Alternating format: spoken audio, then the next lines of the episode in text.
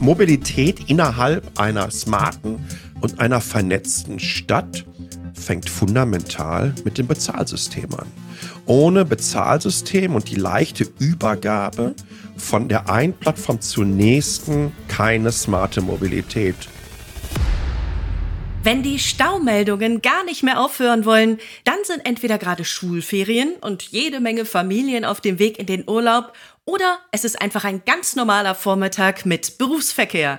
Gerade in den Ballungsräumen wie Berlin, Hamburg oder München gilt, bist du auf dem Weg zur Arbeit und stürzt dich in den Straßenverkehr, dann brauchst du vor allen Dingen eines, viel Geduld. Kein Wunder, bei mittlerweile über 48 Millionen zugelassenen Pkw in Deutschland. Das sind 6 Millionen mehr als noch vor 10 Jahren. Und dabei sind Lkw und andere Lieferfahrzeuge noch gar nicht mitgezählt, die ja ebenfalls auf den Straßen unterwegs sind. Aber es gibt etwas, das in Zukunft helfen kann, und zwar modernste Technologie. Wie solche Technologie nun aussehen kann und wie sie mit Blick auf nachhaltige Mobilität unterstützen kann, das erfahren wir in dieser Podcast-Folge. Ich bin Carmen Henschel und nehme Sie heute mit in die Stadt der Zukunft, die Smart City. Born to Transform. Für jedes Problem eine digitale Lösung.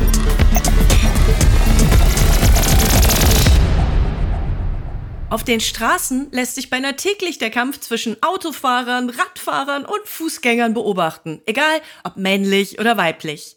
Vor allem in den Städten ist der Platz sehr begrenzt. Bei der Vielzahl an Autos haben andere Verkehrsteilnehmerinnen und Verkehrsteilnehmer da auf das Nachsehen.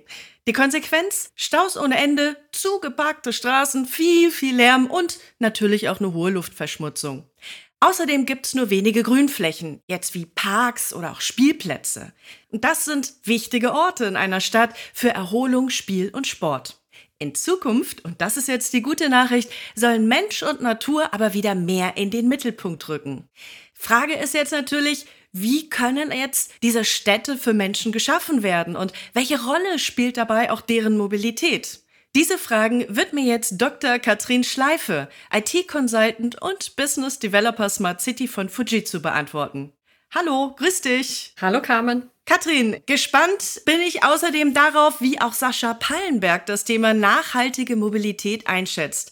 Er lebt und arbeitet übrigens in Taipei, der Hauptstadt von Taiwan, und hat wirklich klasse Jobtitel. Er ist nämlich Chief Awareness Officer bei Aware. Das ist eine Plattform, die unterschiedliche Unternehmen und Organisationen alle miteinander verbindet, um dann gemeinsam an nachhaltigen Lösungen zu arbeiten.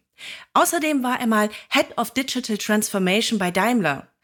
Er hat ganz sicher, denke ich mal, eine klare Idee davon, wie die Stadt der Zukunft aussehen kann. Hallo Sascha.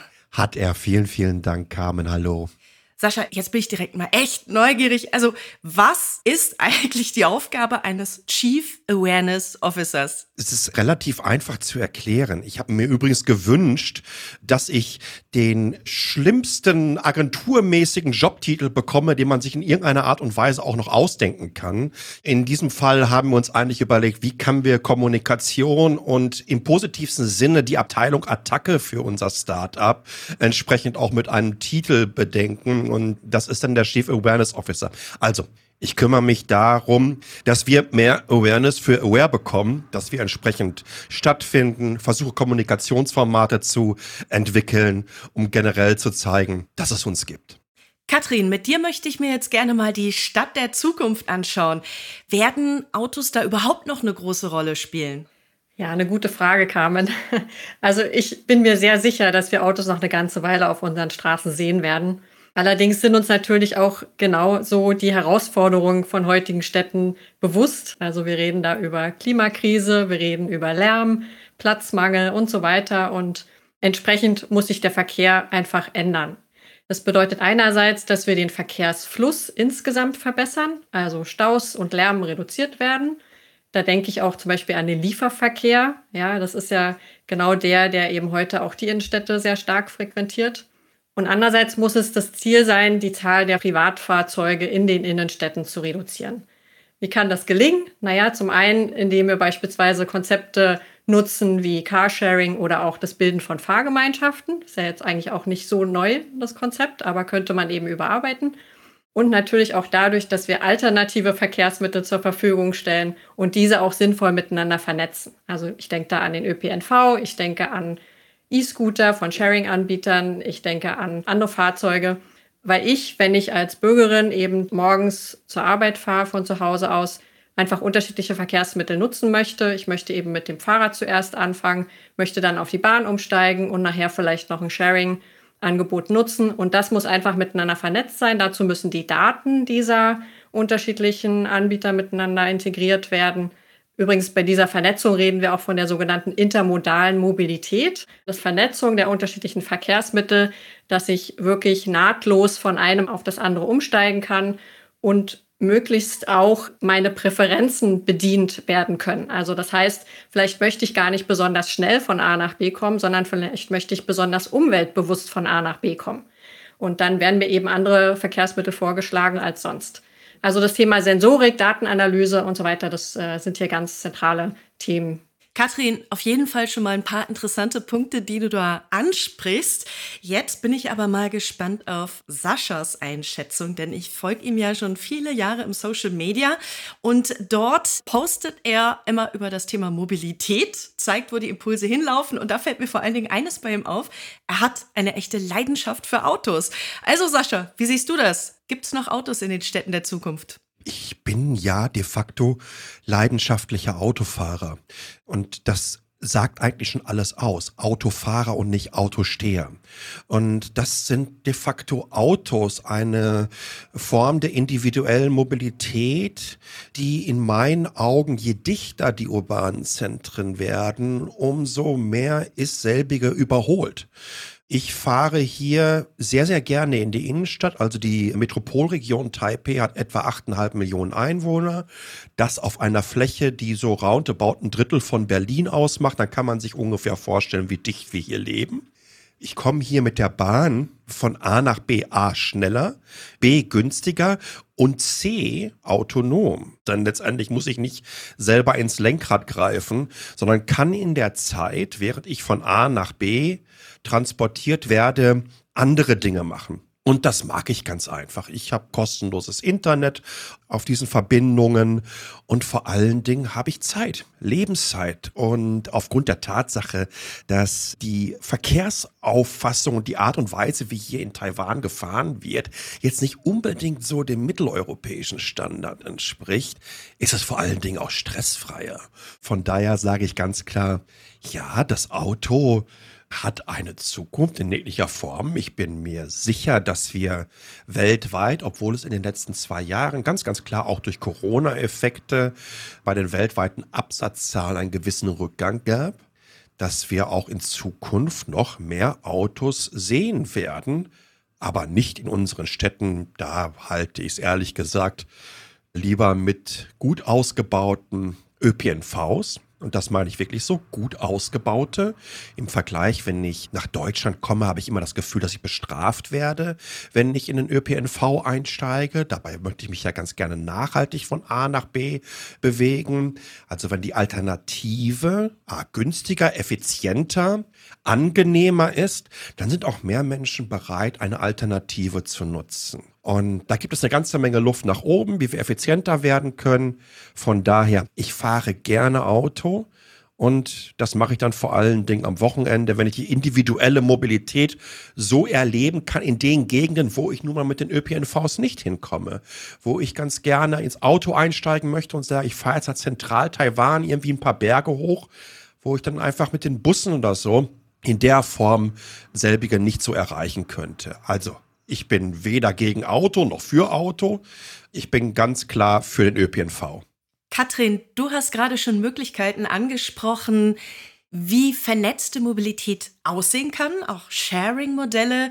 Glaubt ihr denn, dass, ich sag mal, Sascha, du meintest gerade gerne mal einen Ausflug am Wochenende, wunderbar, du setzt dich alleine ins Auto, aber meint ihr, dass es vom Nachhaltigkeitsgedanken her überhaupt noch möglich sein wird, in 10, 20 Jahren alleine mit dem Auto rauszufahren? Oder ist dann alles, ich sag mal, noch viel cleverer vernetzt durch die Daten und man macht immer nur Gemeinschaftsausflüge oder sowas? Ich kann Sascha nur zustimmen. Also er hat es ja gerade ausgeführt. Ich glaube, wir werden in Zukunft wegkommen vom Auto als wirklich Verkehrsmittel, was ich nutzen muss, weil ich eben dringend von A nach B kommen möchte, sondern möglicherweise eher so eine Art Liebhaberstück wird. Ja, ich bin ja selber zum Beispiel Motorradfahrerin, ja, und ich nutze mein Motorrad beispielsweise am Wochenende, um schöne Ausfahrten zu machen, schöne Touren zu machen, auch alleine oder eben in der Gruppe. Ne? Das ist das, was du gerade angesprochen hast, Carmen.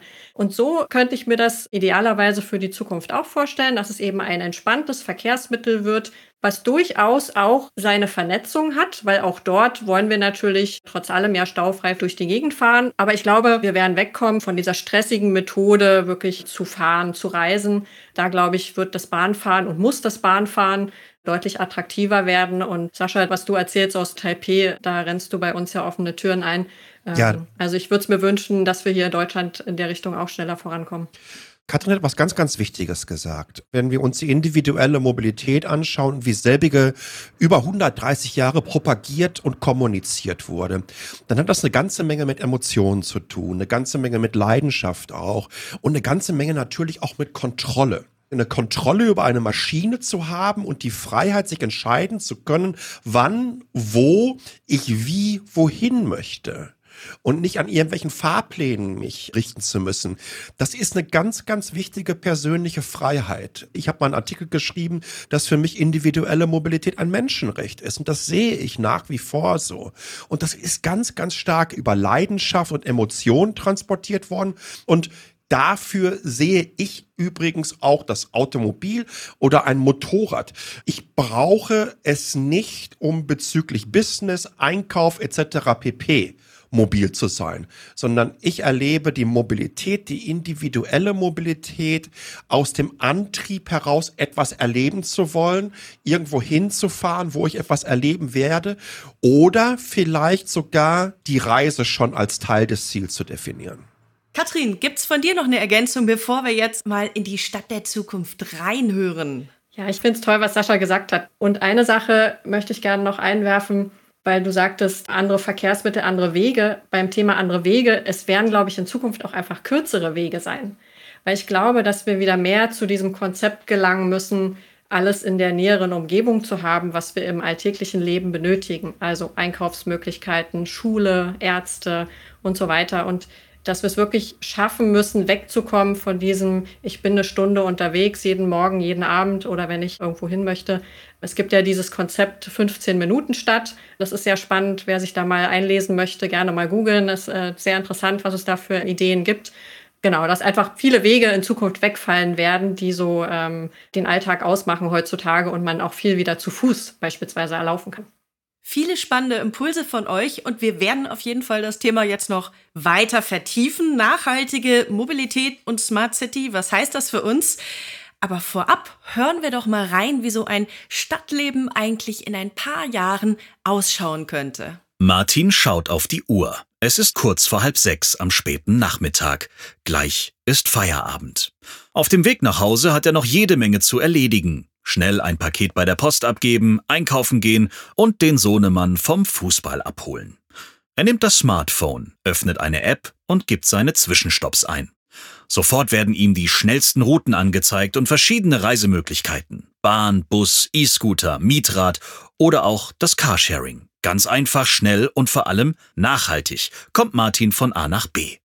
Die Daten zur aktuellen Verkehrslage werden dabei fortlaufend aktualisiert. Er muss auch nicht ständig den Geldbeutel rauskramen. Alles läuft über die App, sowohl die Routenplanung als auch die Bezahlung. Dank moderner Technologie verwandelt sich die Stadt, in der Martin lebt, in eine Smart City.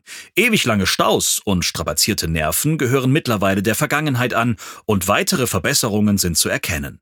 Es sind viel weniger Autos auf den Straßen unterwegs. Stattdessen nutzen die Menschen nachhaltige und gut vernetzte Fortbewegungsmöglichkeiten. Da mittlerweile vieles wieder in der Nähe erreichbar ist, entfallen zudem lange Wege zu Supermarkt, Arztpraxis oder Schule. So könnte das in einer Smart City ablaufen künftig. Und genau da wollen wir auch hin.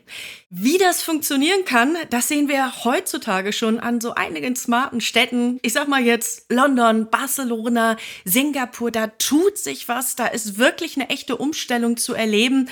Katrin, ich frage jetzt mal ganz offen, warum hat man manchmal den Eindruck, dass Deutschland so ein bisschen hinterherhinkt, trotz allen technologischen Know-hows, das wir doch hier im Land haben? Also warum hat man manchmal den Eindruck, andere Städte in der ganzen Welt sind irgendwie ein bisschen fortschrittlicher beim Thema Mobilität? In der Tat, Carmen. Die von dir genannten Städte sind ja die Vorreiter, die immer wieder in den Diskussionen auch genannt werden. Und was wir einfach sehen, ist, dass die Verantwortlichen in diesen Städten deutlich mutiger und kreativer agieren als bei uns. Das ist in vielen Fällen allerdings auch der Tatsache geschuldet, dass diese Städte in der Vergangenheit natürlich auch einen immensen Druck verspürt haben zur Veränderung. Also wenn wir an Barcelona und an London denken, in der Vergangenheit, dann denken wir eben wirklich an hohe Luftverschmutzung, an viel Lärm, an viel Stau und so weiter. Das heißt, der Druck war dort nochmal deutlich höher, als er bei uns ist. Und entsprechend wurden Veränderungen schneller angestoßen und es braucht aber eben diese ambitionierten Akteure vor Ort, die dann wirklich auch die nötigen Schritte gehen, die die Ideen einbringen, die die Ideen auch mit den Bürgerinnen und Bürgern diskutieren und am Ende auch die Kraft haben und die Ausdauer haben, die Ideen dann auch wirklich umzusetzen in ihrer Stadt.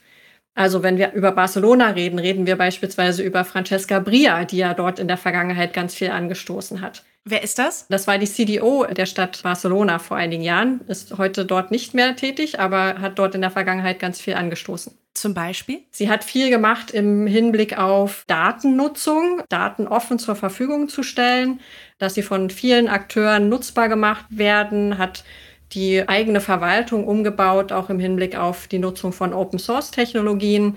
In solche Richtungen hat sie gedacht und ist sie eben gegangen, sehr fortschrittlich gegangen und hat vor allem die Bürgerinnen und Bürger involviert. Das war ihr ein ganz wichtiges Anliegen. Co-Kreation ist einfach ein Tipping Point, um smarte Stadt zum Erfolgsmodell zu machen, höre ich bei dir raus, Katrin. Und vor allen Dingen, wenn die Not erstmal groß genug ist, kommt man auch ins Handeln. Daraus schließe ich, wir haben quasi noch nicht genug Aktionen, wo die Bürgerinnen und Bürger auch mit eingebunden werden. Oder hast du vielleicht irgendwie eine Inspiration, sei es aus Barcelona oder sonst woher aus der Welt, wie man die Bürgerinnen und Bürger besser mit einbinden kann in solche Prozesse? Ja, da gibt's natürlich sehr viele Wege. Und gerade in Deutschland muss man sagen, und wir haben jetzt über die internationalen Vorreiter gesprochen, aber auch deutsche Städte haben schon entsprechende Wege eingeschlagen. Wir hatten äh, ein Gespräch letzte Woche mit einer kleineren Stadt in Deutschland, die zum Beispiel eine Bürgerbefragung durchgeführt haben, um mal zu hören, wo drückt denn der Schuh? Wie zufrieden seid ihr denn in Sachen Digitalisierung bei uns? Also das ist zum Beispiel ein Weg. Und dann natürlich auch über entsprechende Veranstaltungen und Workshops. Zurzeit sind dort viele Kommunen und Städte leider ein bisschen ausgebremst aufgrund der aktuellen Pandemiesituation. Das heißt, da wurden auch viele Formate verschoben, aber solche Co-Kreationen, Workshops kann man natürlich auch virtuell durchführen. Auch wir als Fujitsu beispielsweise haben dann ein entsprechendes Format, äh, was wir nutzen und wo wir sowohl die Verwaltungsvertreter einladen, als auch eben sehr unterschiedliche Stakeholder aus den Städten involvieren und eben auch die Bürgerschaft gerne mit involvieren wollen. Sascha, Taipei ist auf der anderen Seite der Welt gefühlt. Weißt du, wie viele Kilometer uns gerade trennen hier in diesem Talk? Ich denke mal so knappe 11.000, je nachdem, wie direkt wir uns aufeinander zubewegen. Dann bin ich jetzt mal sehr interessiert daran. 11.000 Kilometer weiter weg, wird das Thema Mobilität da ganz anders gedacht? Also ist Taipei schon eine Smart City? Du hast ja gerade schon so ein, zwei Punkte benannt. Oder gibt es da auch noch ganz schön viel auf der To-Do-Liste? Ich glaube, wir sind da schon sehr gut positioniert und das bestätigt eigentlich dass die Strategien, die Katrin aus Städten wie Barcelona genannt hat, die ja mit ihrem Superblock-Konzept ganz klar auch Vorreiter der 15-Minuten-Stadt, die ja insbesondere auch von der Bürgermeisterin in Paris sehr stark propagiert wird, das haben die schon seit vielen, vielen Jahren implementiert, wie man sich auf Open Government Plattformen präsentiert, Daten zur Verfügung stellt. Das ist ein ganz, ganz wichtiger Hebel, um überhaupt diese Transformation zu machen, Daten zu visualisieren auch und damit die Möglichkeit zu haben, dass man auch industrie- und branchenübergreifend einfach sehen kann, was findet überhaupt in meiner Stadt Stadt? Und wo kann ich da ansetzen? Und das hat man auch hier in Taiwan und in Taipei sehr früh begriffen. Mhm. Was heißt früh? Ja, also ich glaube, dass das U-Bahn-System, was wir hier haben, innerhalb von 15 Jahren eine Komplexität entwickelt, die in etwa derer entspricht der fünf oder sechs größten deutschen Städte zusammengenommen auch die Intermodalität, die Katrin angesprochen hat, gesamtheitlich Mobilität zu denken. Mobilität innerhalb einer smarten und einer vernetzten Stadt fängt fundamental mit dem Bezahlsystem an. Ohne Bezahlsystem und die leichte Übergabe von der einen Plattform zur nächsten keine smarte Mobilität. Bei uns ist das sogenannte EasyCard-System. Ist ein NFC oder ein RFID-System, wo du eine kleine Prepaid-Karte hast oder du machst über deine Apple Watch oder wie auch immer.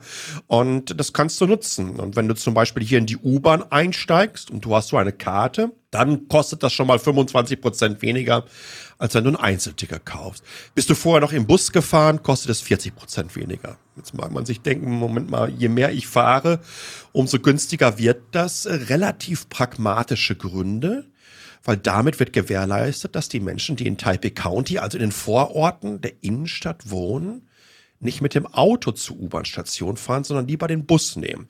Obendrauf packst du noch ein Bonussystem. Ich pack die Karte wieder drauf, will sie aufladen, kann sehen, im letzten Monat habe ich x Fahrten gehabt, bekommst du diesen Monat ein paar Fahrten entsprechend frei. Und übrigens, die Karte nutzt du für den Bus, die nutzt du für die Bahn, die nutzt du für das Fahrrad. Mit der kannst du im Taxi bezahlen. Wirklich so der 10-Sekunden-Kleber der Smart City ist das Bezahlsystem. Und ich glaube, da hat Taipei wirklich nicht nur für Asien in meinen Augen das beste Beispiel, wie wichtig vor allen Dingen auch Mobilität als Nervensystem so einer Stadt ist geschaffen, sondern letztendlich auch ein Businessmodell, weil du kannst eigentlich das, was wir haben, eins zu eins all-inclusive als Paket kaufen und das wird in deine Stadt dann einfach entsprechend rüber importiert.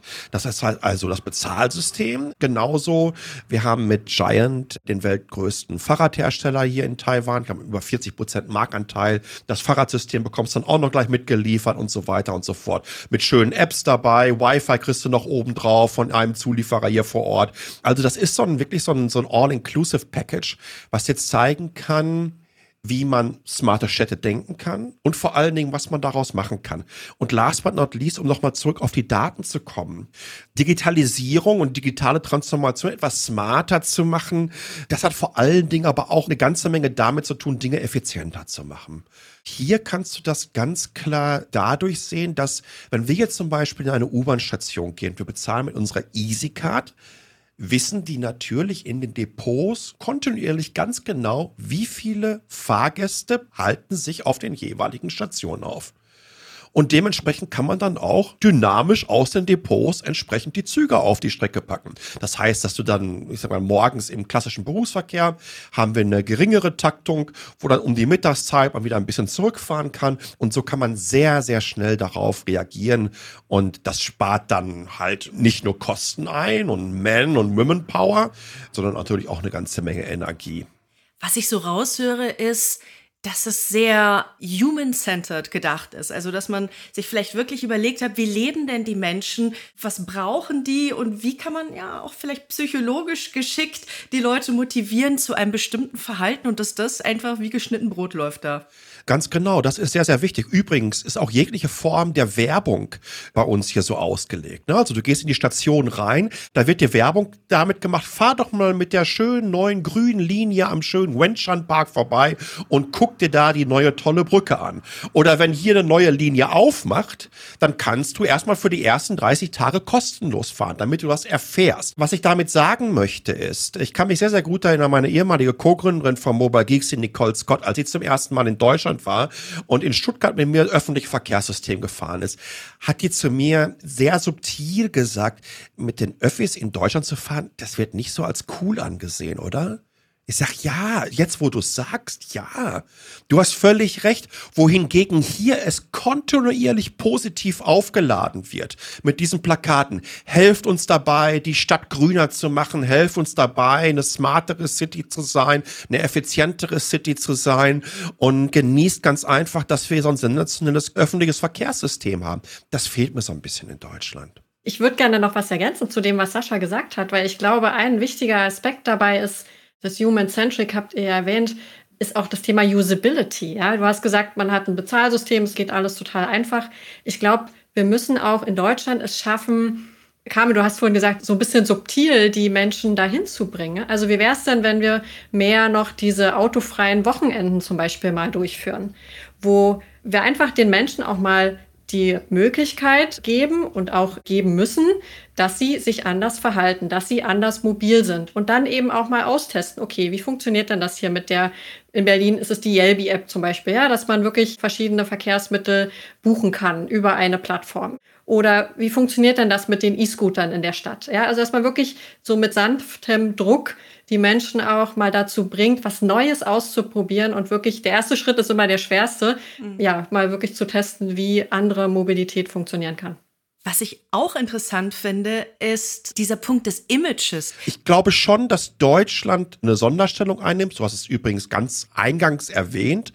Wir haben weit über 40 Millionen PKWs in Deutschland. Das ist eine Riesenhausnummer, wenn jeder Zweite ein Auto hat, im Schnitt gesehen. Ich glaube, je urbaner das Szenario wird, umso weniger ist der Antrieb da, ein Auto zu nutzen. Bei den Menschen, die vielleicht sogar in einer Zeit sozialisiert wurden in Bezug auf Mobilität, die dann irgendwie so bei Anfang der 90er Jahre losging oder Ende der 90er Jahre. Also klassische Millennials haben eine andere Form des Besitz- und Status Quo-Anspruchs und sehen den Führerschein wahrscheinlich nicht als ähnliche Entscheidung zwischen Sein oder Nichtsein an, wie ich sie an meinem 17. Geburtstag gesehen habe. Da habe ich nämlich angefangen, rückwärts zu zählen, bis ich 18 wurde und endlich dem Auto fahren durfte. Das gibt es nicht mehr. Also, es ist eine Frage des Alters, meines Umfelds, wie werde ich konditioniert? Und ganz klar auch eine Frage des wo lebe ich? Die Zukunft der Mobilität ist nicht dadurch definiert, was ich fahre, sondern vor allen Dingen, wo ich lebe. Ich glaube tatsächlich, es ist auch mehr und mehr eine Veränderung im Denken bei den Menschen spürbar. Also du hast das Alter angesprochen, Sascha, ich bin da total bei dir. Ich glaube, dieses Thema gesellschaftliche Verantwortung, auch in Richtung Klima, ne? also Stichwort Fridays for Future, brauchen wir gar nicht lange drüber reden. Das ist in der jüngeren Generation viel verbreiteter heute als damals. Und ich glaube, dass diese Spaltung eben auch weniger heutzutage noch zwischen, ich sag mal, vielleicht reich und arm geht, sondern wirklich zwischen alt und jung. Und Sascha hat es angesprochen, wo man lebt. In den Innenstädten ist das Fahrrad äh, super nutzbar. Im Umland wird es schwieriger, gerade wenn man eben dann in die Innenstadt reinfahren möchte. Muss man auch Optionen schaffen, das Fahrrad beispielsweise sinnvoll mitzunehmen im ÖPNV und so weiter und so fort. Aber wirklich dieses Thema, wo wollen wir gesellschaftlich hin, wo wollen wir in Sachen Klima hin, das ist heute in der jüngeren Generation, wird das dort ganz anders diskutiert und wahrgenommen. Ja, es ist also wirklich total spannend, mit euch zusammen in die Glaskugel zu schauen und sich jetzt echt mal vorzustellen, wie die Stadt der Zukunft aussehen kann. Ja, und vor allen Dingen, wie sich auch die Mobilität verändern wird. Wir haben gehört, Daten spielen eine wichtige Rolle. Autos werden dagegen keinen so großen Stellenwert mehr haben. Und ich sag mal, am Ende geht's doch vor allen Dingen um eins. Es geht um vernetzte Mobilität. Auf meinem Zettel hier stehen jetzt noch eine ganze Menge Fragen. Ich glaube, die schaffen wir unmöglich, alle heute zu besprechen. Deswegen mein Vorschlag, wir hören uns in zwei Wochen wieder und im zweiten Teil dieser Podcast-Folge sprechen wir dann zum Beispiel über die einzelnen Schritte, die für eine Stadt wichtig sind auf dem Weg zu einer Smart City. Es gibt keine Strategie, die für jede Stadt in gleichem Maße passt. Jede Stadt hat ihre eigenen Infrastrukturen und entsprechend muss eben jede Stadt und jede Kommune einfach auch ihr eigenes Konzept, ihren eigenen Lösungsweg finden. Alle Folgen von Born to Transform finden Sie überall dort, wo es Podcasts gibt und natürlich auf der Webseite von Fujitsu www.fujitsu.com. Links zu passenden Blogbeiträgen und Videos gibt es außerdem in den Show Notes. Und wenn Sie jetzt sagen, hey, ich habe da noch einen tollen Themenvorschlag für eine der nächsten Podcast-Folgen, dann sind Sie uns herzlich willkommen. Melden Sie sich sehr gerne bei uns und außerdem freuen wir uns auch über Ihre Rückmeldungen und Anregungen. Schreiben Sie uns doch einfach eine Mail direkt an podcast.fujitsu.com. Ich sage Tschüss und bis zum nächsten Mal.